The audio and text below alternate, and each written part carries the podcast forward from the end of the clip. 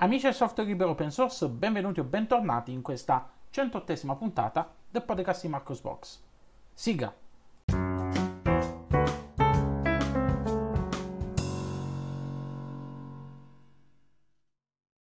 Rieccoci qui con una nuova puntata del podcast di Marco's Box a commentare le principali notizie dal mondo del software libero open source dell'ultima settimana appena trascorsa. Iniziamo questa puntata parlando di Linux Mint. Clement Lefebvre ha fatto un nuovo post, come da tradizione ogni fine mese Clement Lefebvre pubblica un post sul ragionamento sulle principali novità che ci aspettano su Linux Mint e su Cinnamon, e ha pubblicato adesso il nome e il codice della prossima release semestrale di Linux Mint. Linux Mint 20.03 si chiamerà Una. Il nome non l'ha specificato. Sapete bene, in passato utilizzava specificare, nominare le varie versioni di Linux Mint con un nome femminile, e dava anche una spiegazione dell'origine del nome. Ultimamente ha perso questa tradizione. Sembra che i programmatori, quelli di vecchio stampo, abbiano deciso di abbandonare le vecchie tradizioni.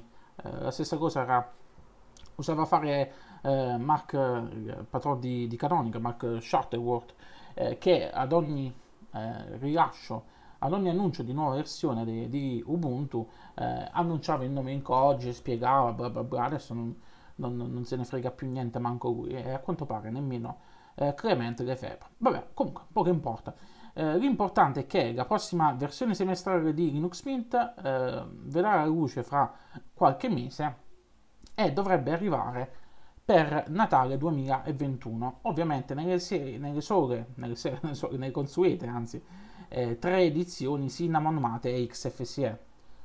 C'è stato fatto anche l'annuncio del nome in codice della prossima versione di Linux Mint Debian Edition, precisamente la versione 5, siamo aggiunti quindi alla quinta incarnazione di questa distribuzione. Per chi non lo sapesse, il team di Linux Mint sviluppa, oltre alla distro principale basata su Ubuntu, che da qualche anno a questa parte segue i rilasci LTS di Canonical, quindi offre per il suo ciclo di vita minor release sempre basati su LTS, quindi si muove di LTS in LTS per consentire il massimo della stabilità secondo l'idea, secondo i piani dei creatori di Linux Mint, ma in realtà lo fanno semplicemente per avere meno rogne con gli aggiornamenti semestrali. Comunque, oltre alla edizione principale di Linux Mint abbiamo anche una versione di Linux Mint basata su Debian. Linux Mint Debian Edition 5, nome in codice ELSI, sarà basata su Debian 11, che è stata rilasciata da qualche settimana, qualche mese, anzi è stata rilasciata ad agosto. Siamo già a ottobre, quindi qualche mese fa. E questa nuova versione, sarà basata su Debian 11 e utilizzerà Cinnamon e sarà disponibile per l'architettura MD64 e i386, quindi soltanto Cinnamon. Scordatevi gli altri desktop environment, quelli che fanno parte del trittico di Linux Mint.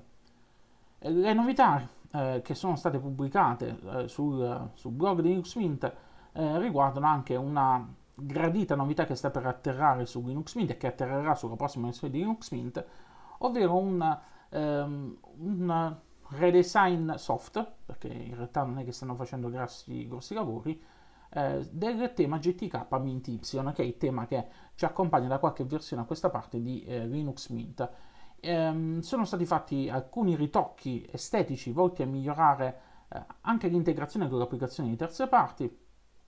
Una su tutte troviamo una barra del titolo con pulsanti che sono adesso più piccoli, arrotondati, che meglio si incastrano, quindi sono più facilmente raggiungibili e sono anche graficamente più carine. Andatevi a vedere gli screenshot che trovate su Marco's Box. Poi ci sarà anche un lavoro per quanto riguarda gli accenti, quindi i vari colori, i colori che verranno utilizzati per rendere il tema più vibrante, più accattivante, più piacevole, che sono stati modificati. Adesso abbiamo una palette colori sul grigio, con soltanto alcuni accenni che seguono il tema il tema di Mint Y che andremo a scegliere. Mint Y, sapete, viene rilasciata in verde, blu e tantissime altre sfumature di colore, quindi ci sarà anche un restyling sotto questo punto di vista per gli accenti, per le sfumature di grigio che vengono adoperate per quanto riguarda la selezione, le finestre a scomparsa, i pulsanti e quant'altro. Detta a voce sembra una cosa complicata da spiegare, andate a vedere su Marco's Box gli screenshot e capirete al volo di che cosa sto parlando. Ovviamente oltre agli accenti si lavorerà anche sulla palette colori delle varie edizioni, dei vari colori del tema Mint Y. È stata poi aggiunto il supporto per la modalità dark di Mint Y per alcune applicazioni come Hypnotics, Celluloid, Gnome Terminal, Pix e Xviewer avranno un tema scuro di default, quindi queste applicazioni, se lanciate, saranno in modalità dark. Queste modifiche sono state applicate soltanto nell'edizione Cinnamon, nell'edizione quella per XFCE non è possibile aggiungere la modalità scura, e quindi Pix e Xviewer rimarranno chiari sull'edizione XFCE. E per tutti quelli che di sicuro si lamenteranno di questa scelta, perché come al solito ogni qualvolta viene introdotta una novità all'interno del mondo del software libero, open source, all'interno delle distribuzioni e quant'altro, c'è sempre qualcuno che dice io voglio quella vecchia, e siccome il team di Linux Mint è molto bravo a accontentare gli utenti, ha deciso che i vecchi temi, la vecchia versione del tema Mint Y rimarrà all'interno dei repository con una versione legacy, e sarà possibile installare di fianco a un nuovo tema. Speriamo che facciano anche un ritocco del tema di icone predefinito. Sapete bene che io odio tutte quante le distribuzioni che utilizzano dei temi di icone che vanno a modificare le icone delle applicazioni di terze parti, perché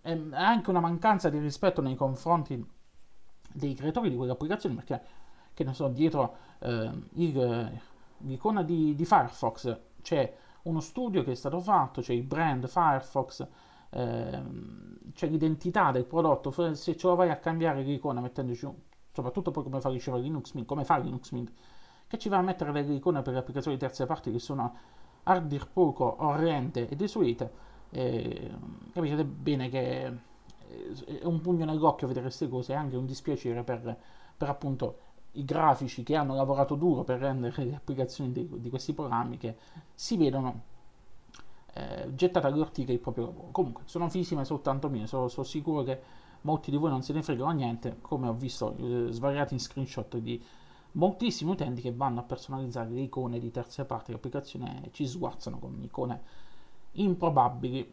Vabbè, sarò io che sono vecchio, non lo so, boh. Cambiamo subito argomento e passiamo al rilascio di OnlyOffice Desktop Editor 6.4.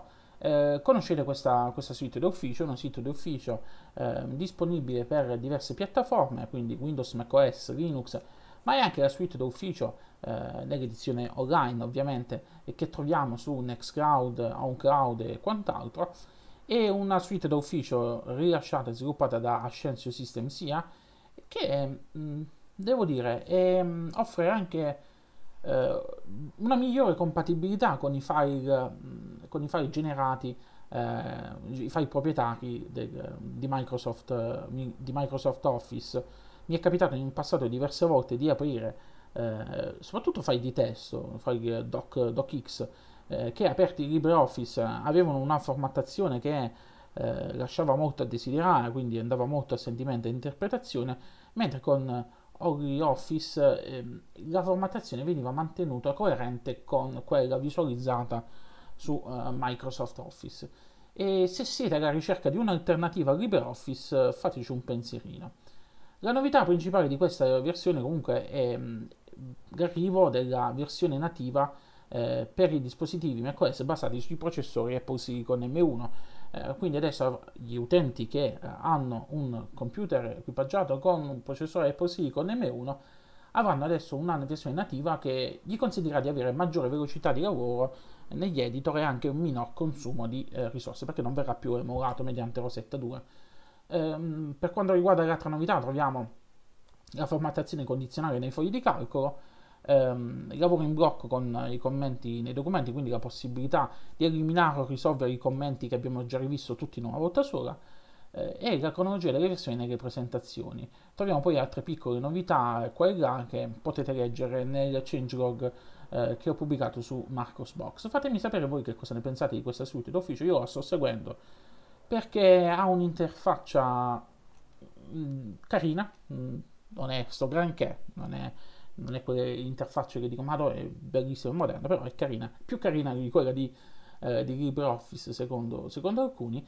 E come vi dicevo, almeno per quanto riguarda l'editor di testo, ho notato una migliore compatibilità con i file docx, quindi i file generati dai file proprietari della suite Microsoft Office. Restando sempre a parlare di suite d'ufficio, c'è stato il rilascio della versione 4.1.11 di Apache OpenOffice. Sì, avete capito bene, OpenOffice, che è passato sotto l'ala dell'Apache Software Foundation, continua a essere sviluppato nonostante tutto. Il motivo per cui continua a essere sviluppato ancora non lo sappiamo, probabilmente soltanto per, diciamo così, rompere le scatole virtuali al team di LibreOffice, ma l'Apache Software Foundation continua a portare avanti questo progetto. Quali sono le novità di Apache OpenOffice 4.1.11? Poche correzioni di bug, una nuova galleria di Writer Fontworks, sono stati aggiornati i tipi di documenti in cui è consentito il collegamento ipertestuale, è stato aggiornato l'installer per la versione per Windows e grandissimo cambiamento di cui ne beneficeranno grandi e piccini è l'aumento delle dimensioni dei caratteri nella guida. Oltre a questo, il team di Apache OpenOffice sta mitigando 5 rapporti CVE Common Vulnerabilities and Exposures, ho detto con il mio solito inglese maccheronico, 3 dei quali saranno resi noti l'11 ottobre in coordinamento con The Document Foundation, quindi si lascia presagire che siano delle vulnerabilità che affliggono il codice comune che troviamo anche su LibreOffice, perché sapete bene che LibreOffice è stato forcato da Apache OpenOffice, o meglio OpenOffice, vabbè, chiamatelo come lo volete. Non so voi, però io ad ogni minor release di Apache OpenOffice mi domando sempre la stessa cosa: ma perché la suite è ancora in sviluppo? Perché? Per quale motivo continuano a portare avanti? Non vengono introdotte nuove funzionalità degne di nota, non ci sono stravolgimenti o miglioramenti nel codice, ci sono solo piccole correzioni di tanto in tanto per dimostrare al mondo di essere ancora vivi.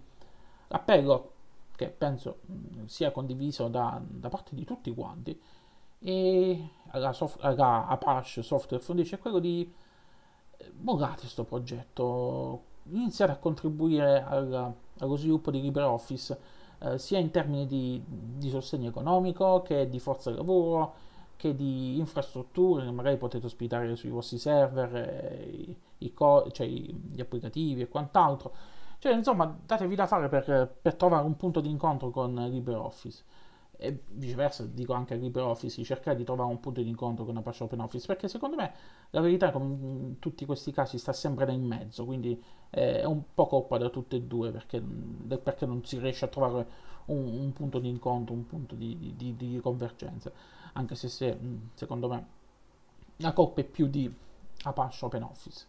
Voi che cosa ne pensate? Continuate a utilizzare OpenOffice? Fra l'altro io poi c'è anche da dire quest'altra piccola cosa. Nel mio piccolo mondo, di utente, Linux, di utente Windows, che ogni tanto sbircia computer, sbircia quant'altro, ho notato anche in alcuni studi professionali che c'è gente che continua ad andare avanti con Apache OpenOffice, ha Apache OpenOffice installato sul proprio computer, non so quale versione, magari versione obsoleta, perché sapete bene che difficilmente, dove non c'è cultura informatica, difficilmente si seguono i rilasci minori, quindi si aggiorna il software. però l'ho visto utilizzato in diversi ambiti e ho visto anche parecchie persone che conoscono ancora di nome OpenOffice, specie quelli un po' più con barba e capelli sul grigio bianco come me, che continuano ancora a utilizzare Apache OpenOffice, conoscono la parola OpenOffice e la associano OpenOffice a suite gratuita. E quando gli nomini, ma vedi che esiste LibreOffice che è così bla bla bla, gli spieghi tutta la faccenda, loro ti guardano straniti che... Boh. Vi capita anche a voi, avete avuto modo anche voi di incontrare gente di questo tipo, studi professionali e quant'altro? Fatemelo sapere. Cambiamo nuovamente argomento e passiamo a parlare di browser internet con due notizie che riguardano due rilasci di due browser web. La prima notizia riguarda il rilascio di Firefox 93. Questa nuova versione dell'unica vera alternativa allo strapotere dei browser basati su Chromium vede l'arrivo di interessanti novità che vanno a migliorare anche la privacy degli utenti. La prima novità riguarda il supporto AVIF. Firefox adesso supporta il nuovo formato di immagine AVIF basato sul codice video AV1, che è moderno e privo di royalty, quindi il che fa sempre bene. Offre anche un notevole risparmio di larghezza di banda per i siti rispetto ai formati di immagini esistenti e supporta anche la trasparenza e altre funzionalità avanzate. Ci sono poi dei miglioramenti nel visualizzatore PDF. Il visualizzatore PDF di Firefox adesso supporta la compilazione di più moduli basati su moduli XFCE utilizzati da più governi e banche. Maggiori informazioni le trovate sul blog. Per quanto riguarda gli amici che utilizzano Firefox su Windows, ci sono anche buone novità con correzioni che hanno consentito di avere meno arresti anomali. Firefox 93 adesso si bloccherà di meno sulle versioni per Windows. Perché quando la memoria di sistema disponibile è estremamente bassa, Firefox su Windows scaricherà automaticamente le schede in base all'ora dell'ultimo accesso, all'utilizzo di memoria ed altri attributi, e questo dovrebbe aiutare a ridurre tutti quanti quegli arresti anomali della memoria, dovuti alla memoria esaurita di Firefox. Il passaggio a una scheda a lato poi scaricata la ricaricherà automaticamente, quindi non avremo nemmeno problemi di impatto visivo, di lentezza visiva quando andremo a ricaricare queste schede. Per quanto riguarda gli utenti macOS, adesso è stata aggiunta una funzionalità che cosa fa?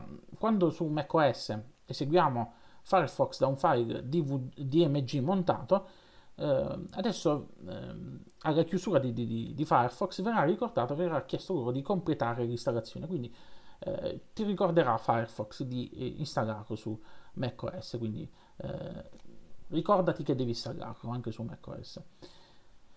La protezione da download su connessioni non sicure, questa è un'altra grande novità di questa nuova versione di Firefox, perché Firefox adesso è in grado di bloccare i download che si basano su connessioni non sicure, proteggendo quindi da download potenzialmente dannosi e non sicuri, ed è una funzionalità davvero interessante che impatterà principalmente su quegli utenti poco attenti alla sicurezza, che scaricano roba da qualunque, da qualsiasi sito.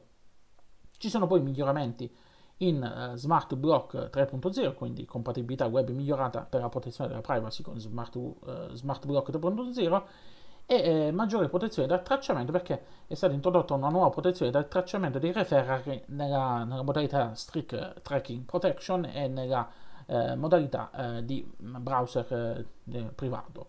Troviamo poi ovviamente correzioni di problemi, ad esempio ci sono state fatte delle correzioni per quanto riguarda lo screen reader Orca, che adesso funziona correttamente con Firefox, non richiedendo più agli utenti di passare ad un'altra applicazione dopo aver avviato Firefox.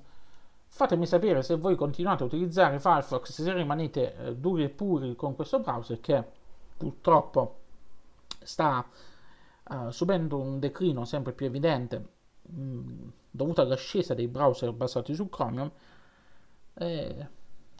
Speriamo per Firefox che ci siano tempi migliori. L'altro browser che torna a aggiornarsi è Vivaldi, che è uno dei più interessanti e innovativi browser basati su Chromium. Torna ad aggiornarsi con la versione 4.3, che va a migliorare sia per quanto riguarda la gestione della privacy degli utenti che anche l'usabilità. È stata aggiunta una nuova funzionalità di acquisizione che ci consente di ridimensionare le immagini degli screenshot. È stato modificato il pannello dei download, quindi che ci dà maggiori informazioni sulla velocità dei nostri download in corso.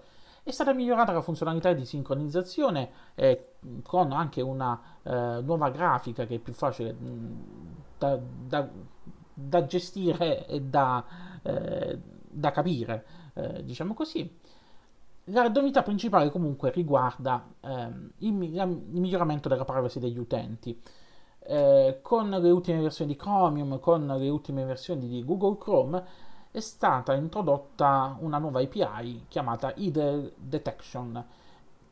Questa API che cosa fa? È in grado di, può essere utilizzata dai siti per determinare se un utente non ha interagito con il dispositivo o hardware specifico, che ne so, come il mouse o come la tastiera, o tramite determinati eventi di sistema. Quindi può tracciare se noi siamo lontani dal computer, per quanto tempo siamo lontani e quant'altro.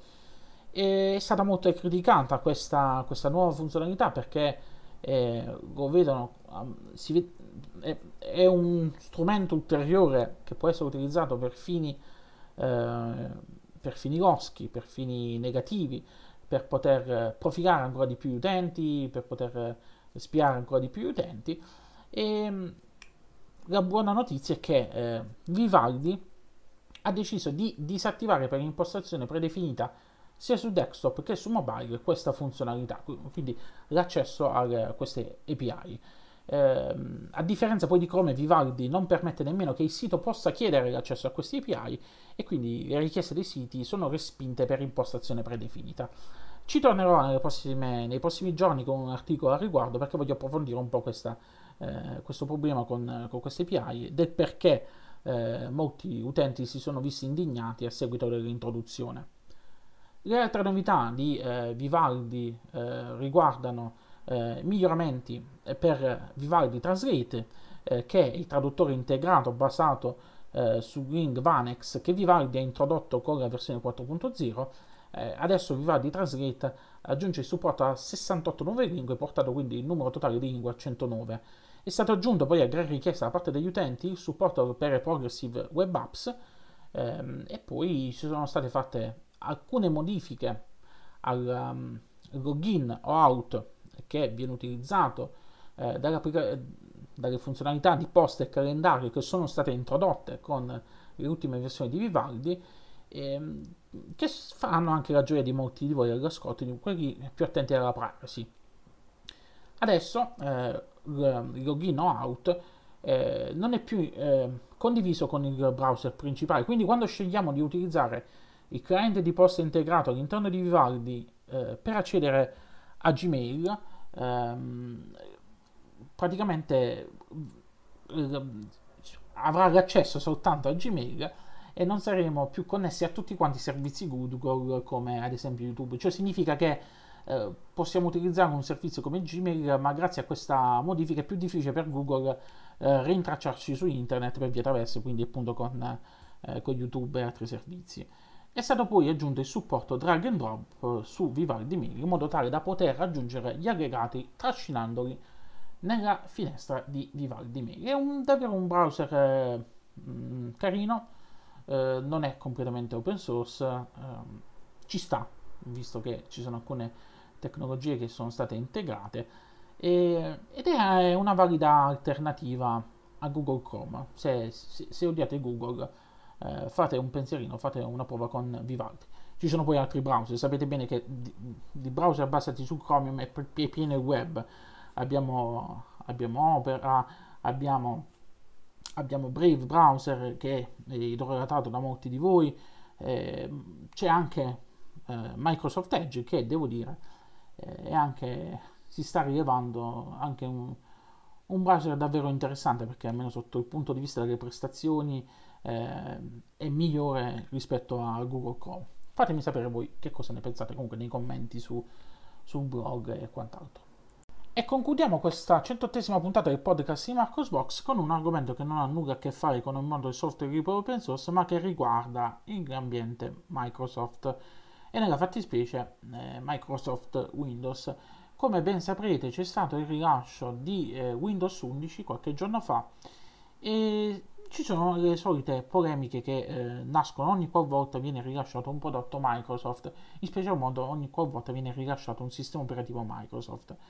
Il giorno fatidico di Windows 11 è stato temuto, giudicato, è stato atteso da altri, perché questa nuova versione di Windows va a introdurre un restyling grafico e va a modificare alcune parti del codice, va a migliorare l'integrazione con alcuni servizi di Microsoft, perché per esempio adesso preimpostato troviamo l'applicazione chat di Microsoft predefinita, che è Microsoft Teams, che viene propinata, che viene proposta come applicazione di messaggistica, di comunicazione integrata all'interno del sistema operativo, e ce la ritroviamo su Windows 11 appena installato. Dicevo, introduce questo nuovo restyling grafico con un pannello modificato. Sono state modificate la gestione degli spazi virtuali, è stata modificata la gestione dei widget, è stata modificata anche lo snapping con alcune funzionalità che sono state introdotte per effettuare lo snapping delle finestre all'interno del computer.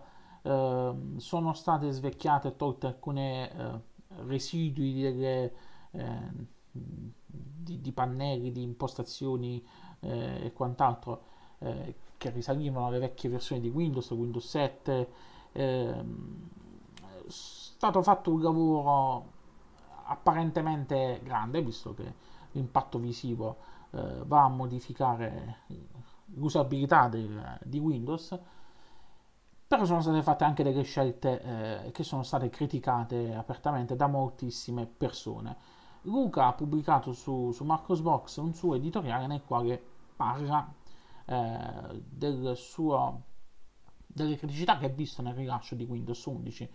Una su tutte, ad esempio, è la presenza di avere come requisito il TPM 2.0, un modulo che migliora la sicurezza e che permette anche la cifratura del disco, ma che è disponibile soltanto sui computer più recenti, sui processori più recenti e sulle schede madre più recenti. Poi ho scoperto recentemente anche che non tutte le ultime schede madri montano questo chip, questo modulo. Fortunatamente la build che ho fatto qualche anno fa, 2 o 3 anni fa, prima della pandemia, con un Ryzen e una scheda AMD Tomahawk Max integra il TPM2, quindi ho potuto testare Windows 11 anche sul computer che utilizzo quotidianamente, in dual boot con Linux ovviamente. Questa la decisione di integrare il TPM 2.0 ha fatto storcere il naso a moltissimi di voi e anche a Luca, perché sapete bene che un computer di qualche annetto fa che non dispone di questo modulo, ma che gira egregiamente con Windows 10, può girare ancora meglio con Windows 11, perché le prestazioni sono state migliorate rispetto a Windows 10, perché adesso l'avvento di SSD ha consentito di far rinvigorire anche computer datati, e Luca critica questa scelta, così come l'hanno criticata in moltissimi, tant'è vero che Microsoft adesso è corsa ai ripari e ha pubblicato anche un trucchetto, un workaround, che consiste nel modificare una chiave di registro di sistema che consente di bypassare il controllo sul TMP 2.0, quindi rendetevi conto che Microsoft stessa ha proposto un trick per questo. L'altra criticità che è stata segnalata da Luca e che è presente, che davvero è presente anche sulle ultime ISO da un po' di tempo di Windows 10, e il fatto che se installate Windows nell'edizione Home, vi viene richiesto come prerequisito nel momento terminale dell'installazione, nel primo setup, goggarsi con un account Microsoft.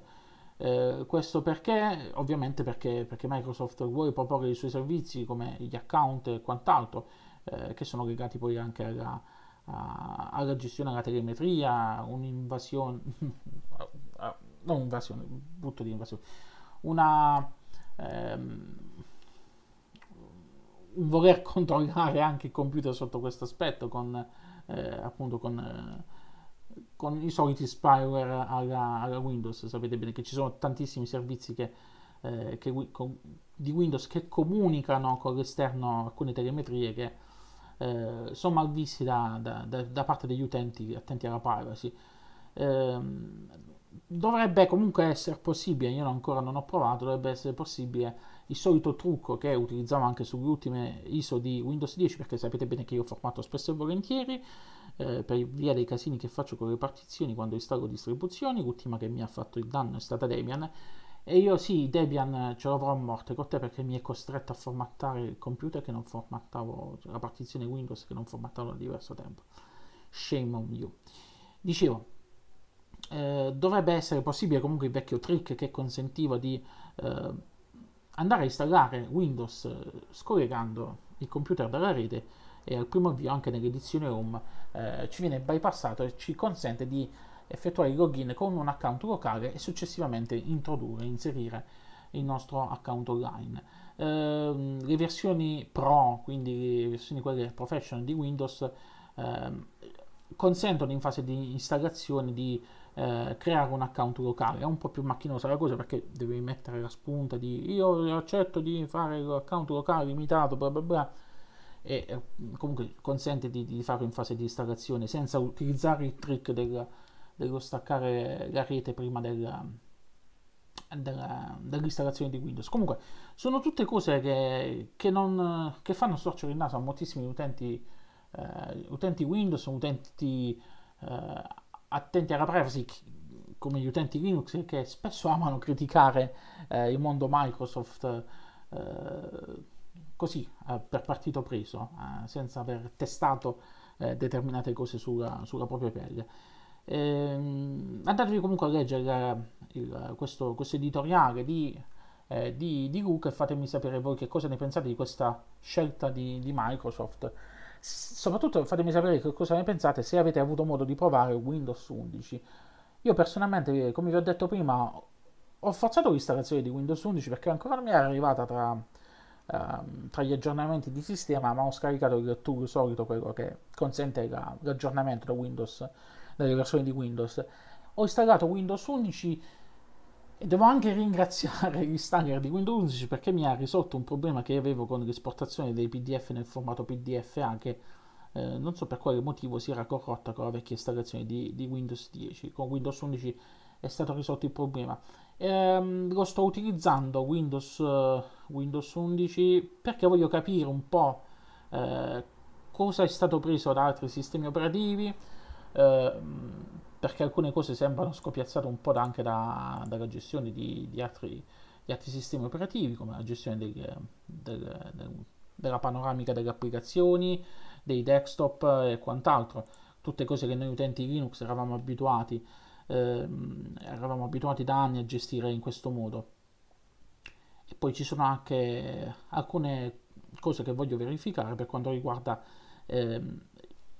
aumenti delle prestazioni che erano stati previsti con questa versione, che erano stati propinati da Microsoft, specialmente per quanto riguarda il gaming. Anche se c'è da dire che notizie delle ultime ore sono in arrivo delle patch che vanno a correggere alcuni bug all'interno di Windows 11 che causano un decremento delle prestazioni in presenza di processore Ryzen, come nel mio caso che è un Ryzen 5 3006, che a detta di alcuni c'è un decremento delle prestazioni dovuto a un'interpretazione dovuto a cose di Windows, per come interpreta lui alcuni cicli e quant'altro, e che sono appunto, ci sono delle patch che sono in arrivo, che dovrebbero arrivare a breve. Io onestamente non ho notato questo. Io l'unica cosa che ho notato è che sto odiando questa grafica questa grafica nuova di Windows, che devo dire, non picchiatemi, mi ricordo un po' i vari desktop environment di origine asiatica, e ci siamo capiti a chi mi riferisco, ed è una cosa che odio. Cazzo, con tutti i big money che c'ha Microsoft, poteva studiare una cosa un po' più coerente, con dei menu più coerenti, non lo so. Boh. Comunque, il mio cuore rimane con Linux, non vi preoccupate, non vi sto dicendo che sono passato a Windows, sto soltanto dicendo che, siccome utilizzo Linux per questioni lavorative, ho aggiornato a Windows 11 e voglio conoscere Windows 11, voglio capire che cosa c'ha Windows 11 di sbagliato, che cosa c'ha di Windows 11 di buono, e niente, semplice curiosità da nerd informatico. Fra qualche giorno dovrebbe arrivare, invece, parlando di cose più carine, dovrebbe arrivare KDE Plasma 5.23, la nuova versione che promette cose fighe. Va bene. Chiudiamola qui, che mi sono dilungato troppissimo, mi sono reso conto, su questo spazio su Windows 11, e sono 11 minuti. Ho registrato esattamente 11 minuti e 11 secondi dello spazio dedicato a Windows 11. Coincidenze? Noi crediamo di sì. Comunque, con questa ultima notizia si conclude qui questa 108ª puntata del podcast di Marco's Box. Vi ricordo come sempre che potete seguire il podcast di Marco's Box sulle principali piattaforme di streaming dedicate ai podcast, quindi Spotify, Apple Podcast, Google Podcast. Mi potete trovare su come si chiama, su Anchor, mi potete trovare anche su TuneIn, mi potete trovare su diversi altri siti che pubblicizzano feed di podcast. Potete trovare sia la skill per il sommario quotidiano di Marco's Box su Amazon Alexa, ma anche la possibilità di seguire il podcast di Marco's Box su Alexa, quindi su Amazon Music. Mi trovate su Apple Podcast, come dicevo, mi trovate ovunque. Potete seguire il blog con il solito feed reader, quindi tramite il feed che trovate su Marco's Box.